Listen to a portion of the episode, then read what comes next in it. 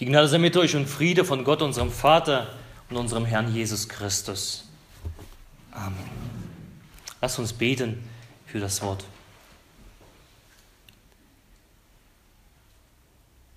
Gott, von dir kommt alles her. Du hast die Worte des Lebens. Du hast die Worte, die uns sättigen. Du hast die Worte, die uns wachsen lassen. So rühre uns an durch dein Wort. Gib uns dazu deinen Heiligen Geist, der in unsere Herzen hineinspricht. In Christus Jesus. Amen.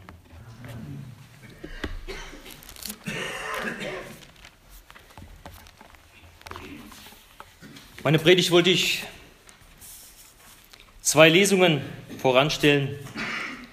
Die eine Lesung finden wir bei 2. Korinther 5, 14 bis 21.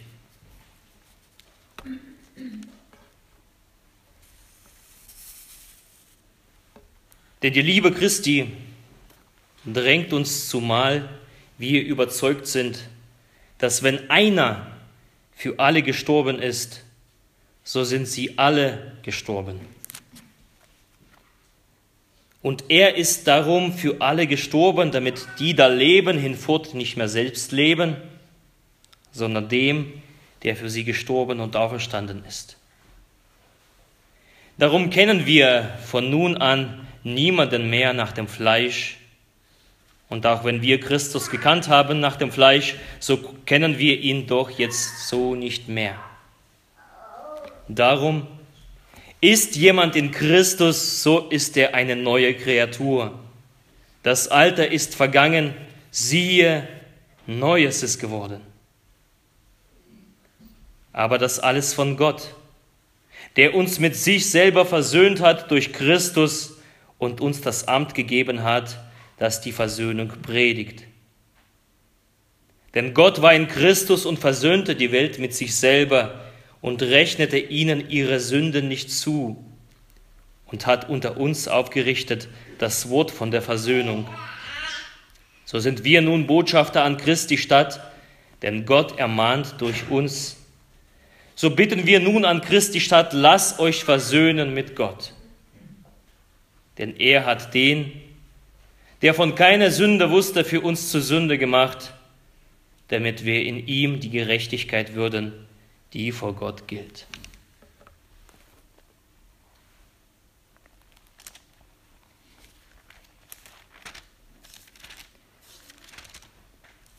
Die zweite Lesung finden wir bei Johannes, im Johannes Evangelium Kapitel 19, Verse 16 bis 30.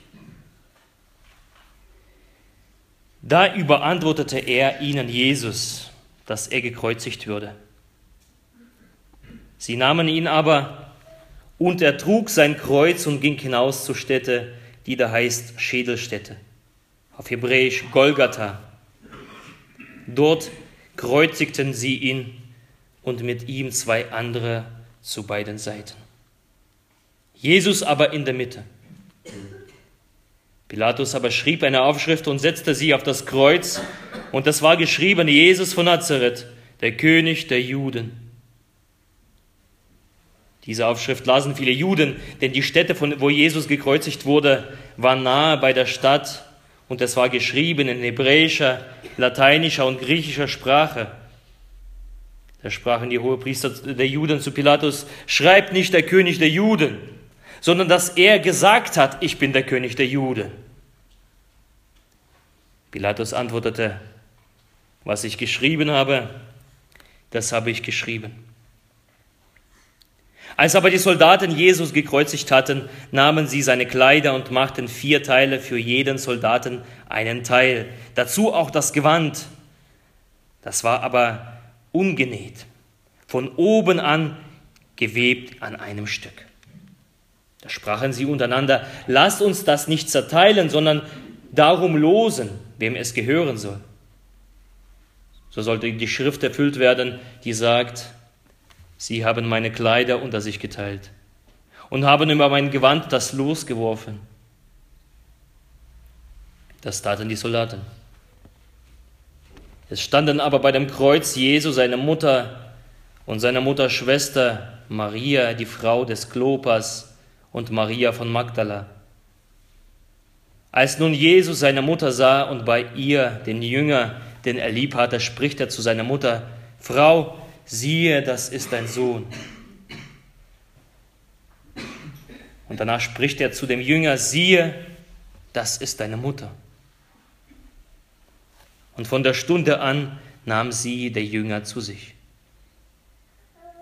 Danach, als Jesus wusste, dass schon alles vollbracht war, spricht er, damit die Schrift erfüllt werde, mich dürstet.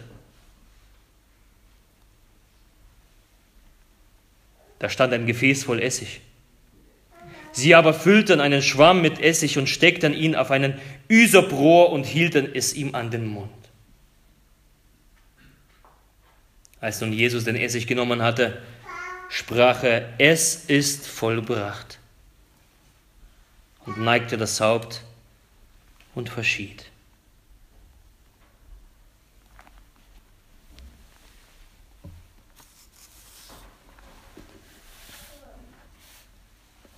Die Frage, liebe Schwester, liebe Brüder, wozu das alles?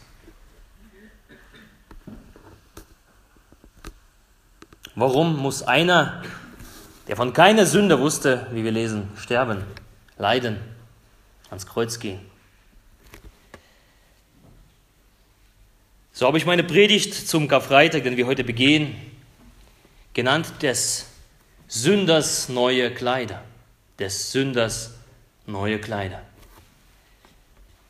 Wir kennen ja alle dieses Märchen aus unseren Kindertagen, da ist des Kaisers neue Kleider. Als der Kaiser veräppelt wurde und nackt durch seine Straßen zieht und alle über ihn lachen und er merkt das selber nicht mal. Ich möchte mit uns heute über unsere Nacktheit reden. Über eine Nacktheit, die in uns drinne steckt. Seit Beginn unseres Lebens sind wir nackt. Sie ist heute häufig unterbewusst. Wir merken sie gar nicht. Nur erst dann, wenn wir ganz genau hingucken und entblicken. Für die meisten Menschen ist es ja unangenehm, nackt zu sein. Die Angst vor dem Nacktsein, die Angst davor, entblößt zu werden, ist eng mit unserem Wesen verbunden. Nackt zu sein bedeutet sowas wie schutzlos zu sein, ausgeliefert, beschämt. Und dies beeinflusst auf, auf irgendeine Weise unsere Traumwelt, wenn wir träumen. Wenn wir schlafen, ist es ja keine Seltenheit, dass unser Schlaf von lebhaften Bildern begleitet wird, von intensiven Gefühlen, Emotionen. Die Träume, sagen die äh, Hirnforscher, sind so etwas wie ein Ventil zu unserem Unterbewussten, um das zu verarbeiten. Emotionale Erlebnisse und innere Vorgänge werden plötzlich da bildhaft präsent. Und es gibt so manche Träume, die kehren immer wieder und immer wieder darunter Träume von Menschen, die davon träumen, nackt zu sein. Vielleicht kennt ihr diese Träume. Im Traum stellt man fest mit Erschrecken, dass man entweder nackt oder unzulänglich bekleidet in einem öffentlichen Raum sich bewegt. Dass man durch die, Stra äh, die Straße entlang läuft. Früher habe ich immer geträumt, man geht in die Schule in so ein Pyjama oder halb angezogen, in die Uni. Und dann stellt es zu spät fest und es ist sowas von peinlich. Kennt ihr das? Unbekleidet und peinlich. Nacktträume sind etwas Beschämendes, sind beschämend. Und die Traumforscher sagen, äh, das deutet auf die Befürchtung, äh, Befürchtung hin, dass wir in der Öffentlichkeit vor allen anderen Leuten die Angst haben, bloßgestellt zu werden. Das Nacktsein. Diese Träume verarbeiten, äh, verarbeiten die Angst, am Pranger zu stehen vor einer Menge und Blöße zu geben. Auf der ersten Seite der Bibel lesen wir über Nacktheit der ersten Menschen. Und es war nichts Schlimmes. Wir lesen 1. Mose 2, 25, und sie waren beide nackt, der Mensch und sein Weib, und sie schämten sich nicht.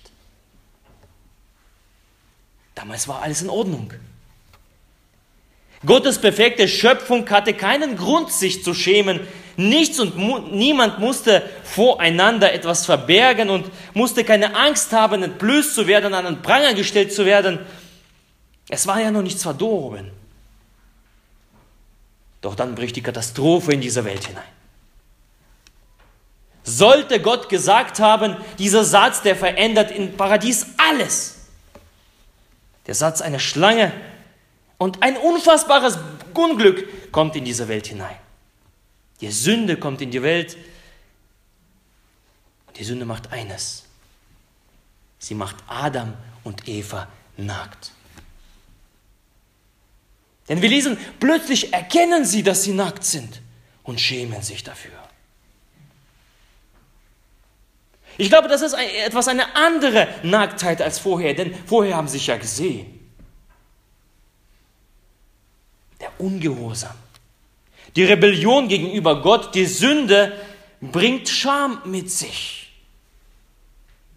Das Gefühl gegenüber Gott, man muss etwas verstecken. Er soll bloß nicht aufgedeckt sein. Keiner darf davon Wind mitbekommen. Denn eine aufgedeckte Sünde ist peinlich, unangenehm und beschämend. Und Gott soll das alles nicht mitkriegen. Und die beiden versuchen sich mit irgendwelchen Feigenblättern, sich irgendwas zu bedecken, verstecken sich. Und da kommt schon der Gott und ruft, Adam, wo bist du? Adam, wo bist du? Natürlich findet Gott die beiden und Adam antwortet, ich hörte dich im Garten und fürchtete mich, denn ich bin nackt, darum versteckte ich mich. Das Bewusstsein vor Gott nackt zu stehen, nackt im übertragenen Sinne, schuldig vor Gott. Ich habe nichts, womit ich mich vor Gott zudecken kann. Nichts.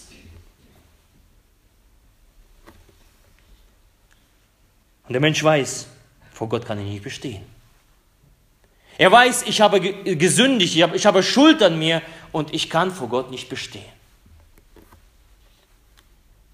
Und wie die kleinen Kinder, wer, die, wer Kinder hat, der weiß das. Die kleinen Kinder, die versuchen vergeblich etwas zu verstecken, was sie so vollbracht haben. Die versuchen sich selber zu verstecken, die versuchen eine kaputte Vase zu verstecken im, im, im, im Denken, keiner wird es mitkriegen. Verstecken und so geht es dem Menschen vor Gott, wenn er in Sünde lebt, in, in Sünde geraten ist. Das folgt dann in diesem Garten Dialog mit den beiden, mit der Schlange und das folgt die Strafansage und Vertreibung aus dem Garten Eden. Doch bevor Gott Adam und Eva vor die Tore des Paradieses setzt, macht Gott etwas Ungeheuerliches.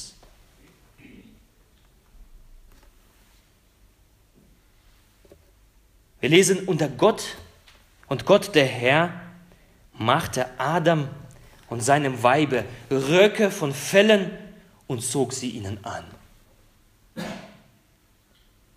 Gott macht etwas. Gott vergisst, vergießt das erste Blut dieser Erde.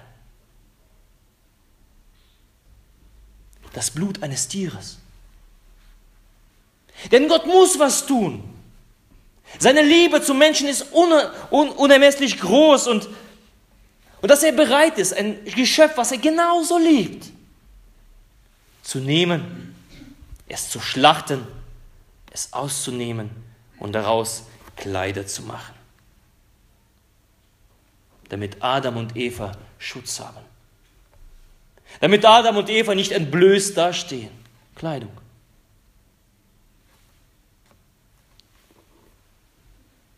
Es ist das erste Sterben, das die Welt jemals sah. Und die Tiere mussten sterben, weil Mensch gesündigt hat. Der Lohn der Sünde ist der Tod, schreibt Paulus. Und das ist wie häufig im Leben. Adam und Eva sündigen, aber andere müssen leiden. So ist es ja bei uns. Eine sündigt, die anderen leiden. Eine Ehe geht zu Bruch, leidenden sind die Kinder. Hast du jemanden bestohlen, bist eigentlich, vielleicht geht es dir gar nicht so schlecht, aber es geht demjenigen schlecht, bei dem du das gestohlen hast. Hast du über jemanden etwas erzählt, dann geht es dir vielleicht besser, aber dem anderen geht es schlechter. Andere müssen für die Sünde, für deine Sünde bezahlen, leiden. So ist es damals gewesen. Und seitdem, sagt äh, Römerbrief, Kapitel 8, seitdem seufzt die ganze Schöpfung, die ganze Schöpfung schreit danach nach der Erlösung. Die ganze Welt leidet unter der Schuld des Menschen. Und hier zu Beginn der Menschheitsgeschichte sterben Tiere, weil Gott selbst den Menschen diese Kleidung macht. Weil er diese Kleidung machen muss, damit sie nicht entblößt dastehen, beschämt. Gott vergisst, vergießt das erste Blut. Das geht weiter. Im gesamten Alten Testament lesen wir davon, dass Tiere geopfert werden im Tempel Gottes, werden die Tiere als Opfer dargebracht, um die Schuld des Menschen zu bedecken, um die Sünde und die Schuld zu sühnen. Die Menschen kommen zum Tempel dahin, bringen ihre Tiere, damit Gott ihre Nacktheit bedeckt. Im dritten Kapitel des ersten Buches Mose nimmt diese Praxis seinen Einfang des Sünders neue Kleider, jemand muss sterben. Blut vergießen. Ich glaube, dass diese Erzählung aus den ersten Tagen der Schöpfung ein so ein Prototyp ist für Karfreitag. Und da brauchen wir nicht auf Adam und Eva zu schielen. Unser aller Leben ist voller Sünde. In, in die Sünde hinein und in die, in die sündige äh, Welt wurden wir hineingeboren. Das lesen wir in, in Psalmen. Du hast mich in Sünde empfangen. Und in dieser sündigen Welt, da suhlen wir uns bis, äh, bis zu beiden Ohren und merken dabei, wenig wie nackt wir eigentlich vor Gott stehen. Besonders so in der Gemeinde. Wir tun so häufig fromm und, und, und, und, und so, eine, so eine schöne Maske und, und schöne Fassade. Aber jeder von uns hat Schandflecke in seinem Leben. Jeder. Jeder. Wo wir hoffen, dass sie nicht rauskommen, dass, dass jemand davon was mitkriegt. Dass keiner davon Wind mitbekommt. Ob das Unehrlichkeit ist, oder falsche Gedanken, verkehrte irgendwelche linke Taten, die ich tue. Der unbemerkte nächtliche Blick in die, auf die nicht jugendfreien Medien, die boshaften Wünsche, die dem anderen schaden, Streitsucht, Besserwisserei und so weiter und so fort. Ich kann so weiter und so fort äh, fortsetzen. Und die größte Nacktheit vor, den, äh, vor Gott, unsere menschliche Nacktheit, ist, dass wir Gott vergessen. Manchmal machen wir Gott zu so einem Sonntagsgott, die gradieren ihn dazu und die, die Woche bleibt gottlos. Wir Menschen versuchen uns dann irgendwie zu bedecken, abzusichern, wie Adam und Eva mit irgendwelchen Feigenblättern und dann kommen die Ausreden und Selbstrechtfertigungen. Aber so schlimm ist es ja nun auch nicht. Die anderen machen es doch auch. Aber diese Feigenblätter, die halten nicht. Funktioniert nicht.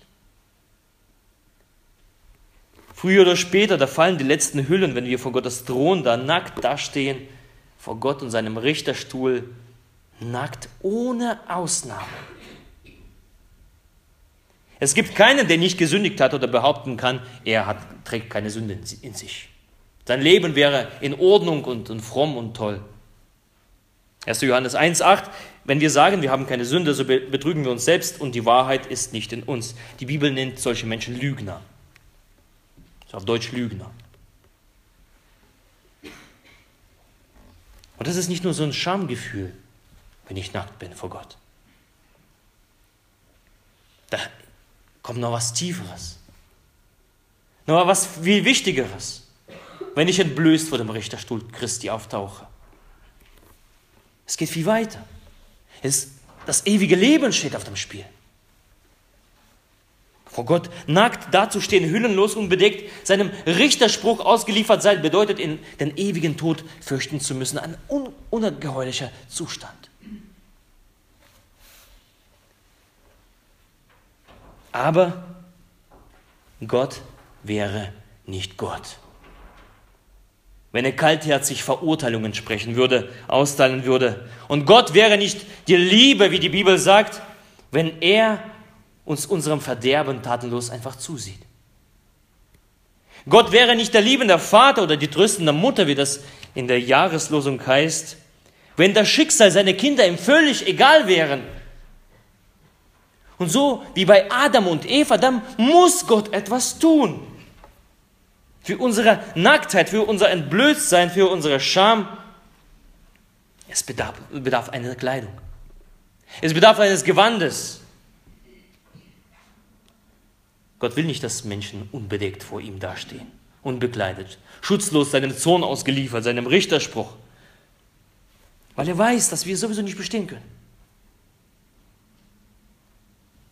Und da macht Gott in der Weltgeschichte das zweite Mal etwas Ungeheuerliches. Das zweite Mal in der Weltgeschichte macht er etwas, was wir uns nicht vorstellen können. Er vergießt Blut eines Unschuldigen. Aber diesmal ist es nicht im Blut eines Tieres. Diesmal ist es nicht jemand anders, sondern diesmal ist er, das, ist er es selber. Gott bringt sich selber als Opfer dar in Christus Jesus und er stirbt, damit wir nicht nackt dastehen. Denn also hat Gott die Welt geliebt, dass er seinen eingeborenen Sohn gab, damit alle, die an ihn glauben, nicht verloren werden, sondern das ewige Leben haben. Weil wir gesündigt haben, da musste Gott selber sterben.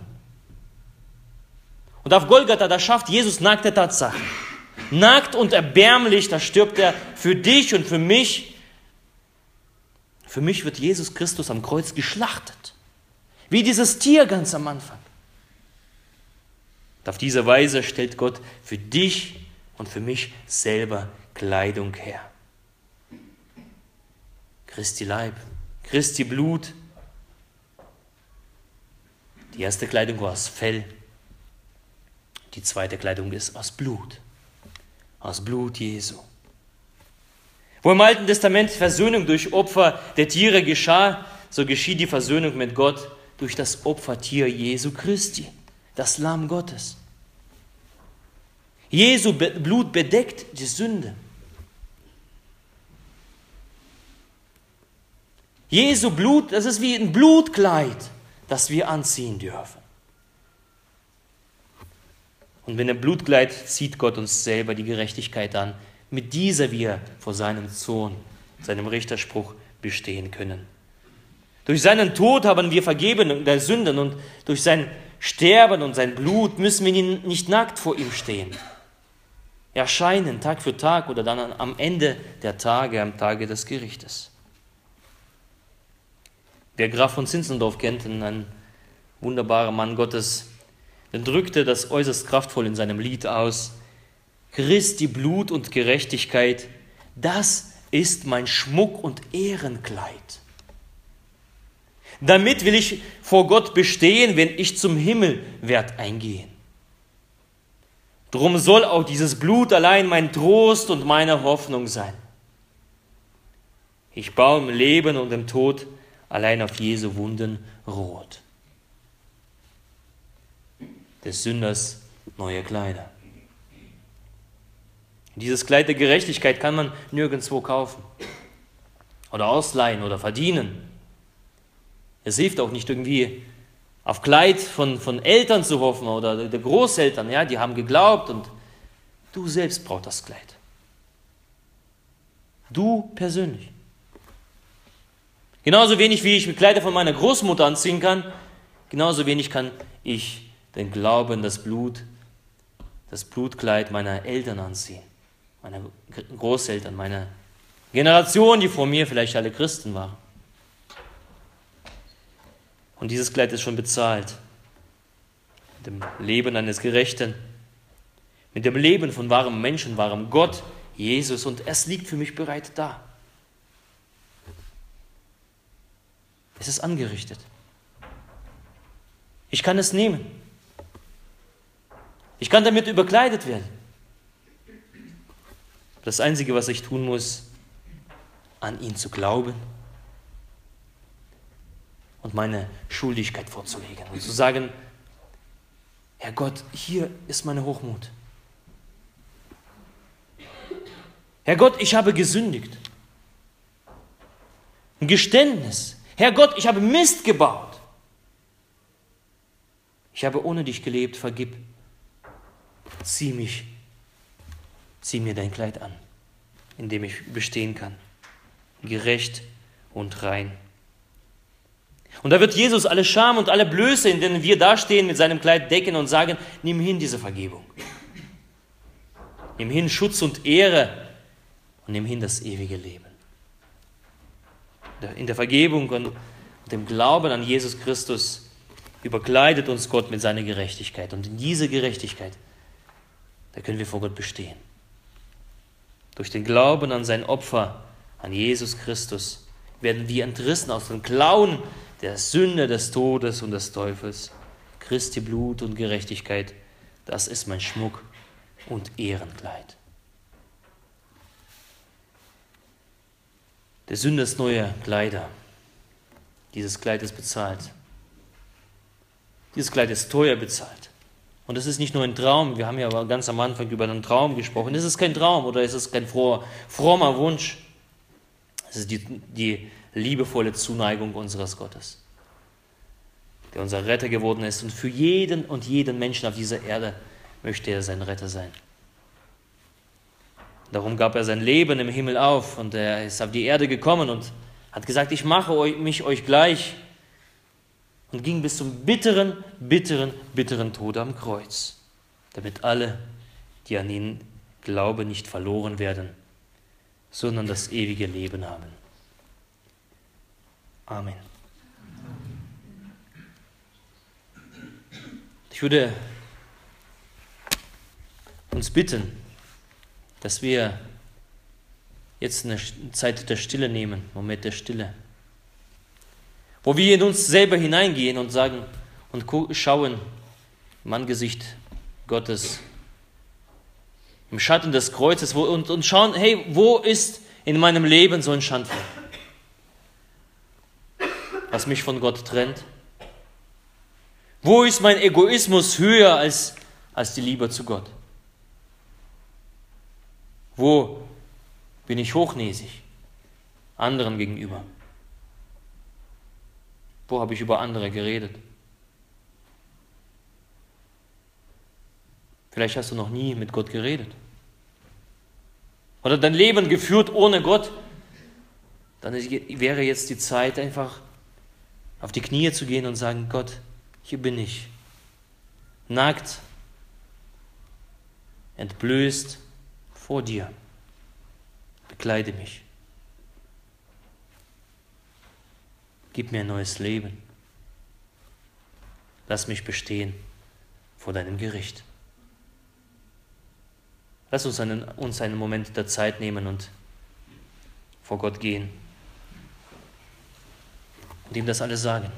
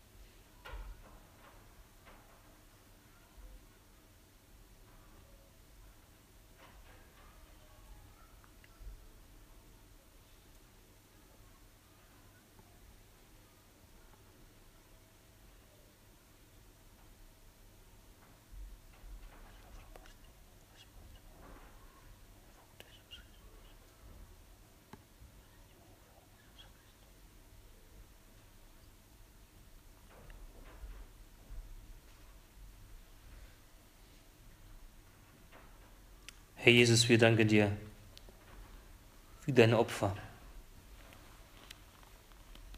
Wir danken dir, dass du dich geopfert hast, dass du dein Blut vergossen hast, damit du uns überkleidest mit Gerechtigkeit. Wir danken dir, dass wir vor dir nicht nackt stehen brauchen. Und so sind wir, Herr, und wir kommen zu dir. Und wir stehen vor dir so, wie wir sind, so wie, wie ich bin, wie wir es gesungen haben. Mit nichts in den Händen. Nackt und entblößt.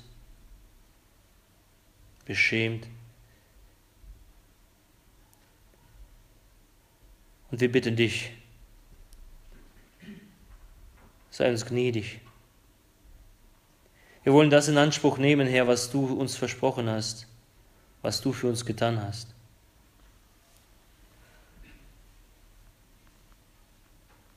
Überkleidet uns, Herr. Überkleide uns, Herr, dass wir nicht nackt befunden werden. Gib uns ein neues Leben, Herr. Und hilf uns in dieser Reinheit zu wandeln. Weil es dich so viel gekostet hat. Vergib, Herr, jede, jeden falschen Gedanken, jede falsche Tat, jedes falsche Wort, Herr, was unbedacht aus unserem Mund herausgekommen ist. Vergib unsere Gleichgültigkeit in der Gemeinde und in dieser Welt. Vergib, Herr, wenn bei uns in den Familien Streits sind.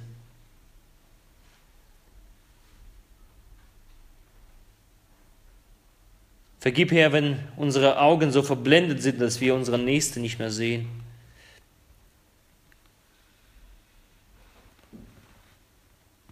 Und vergib, dass wir dich immer wieder vergessen. Und wir bitten dich, Herr, wir sind angewiesen auf dein Erbarmen. Überkleide uns, Herr, mit deinem Kleid.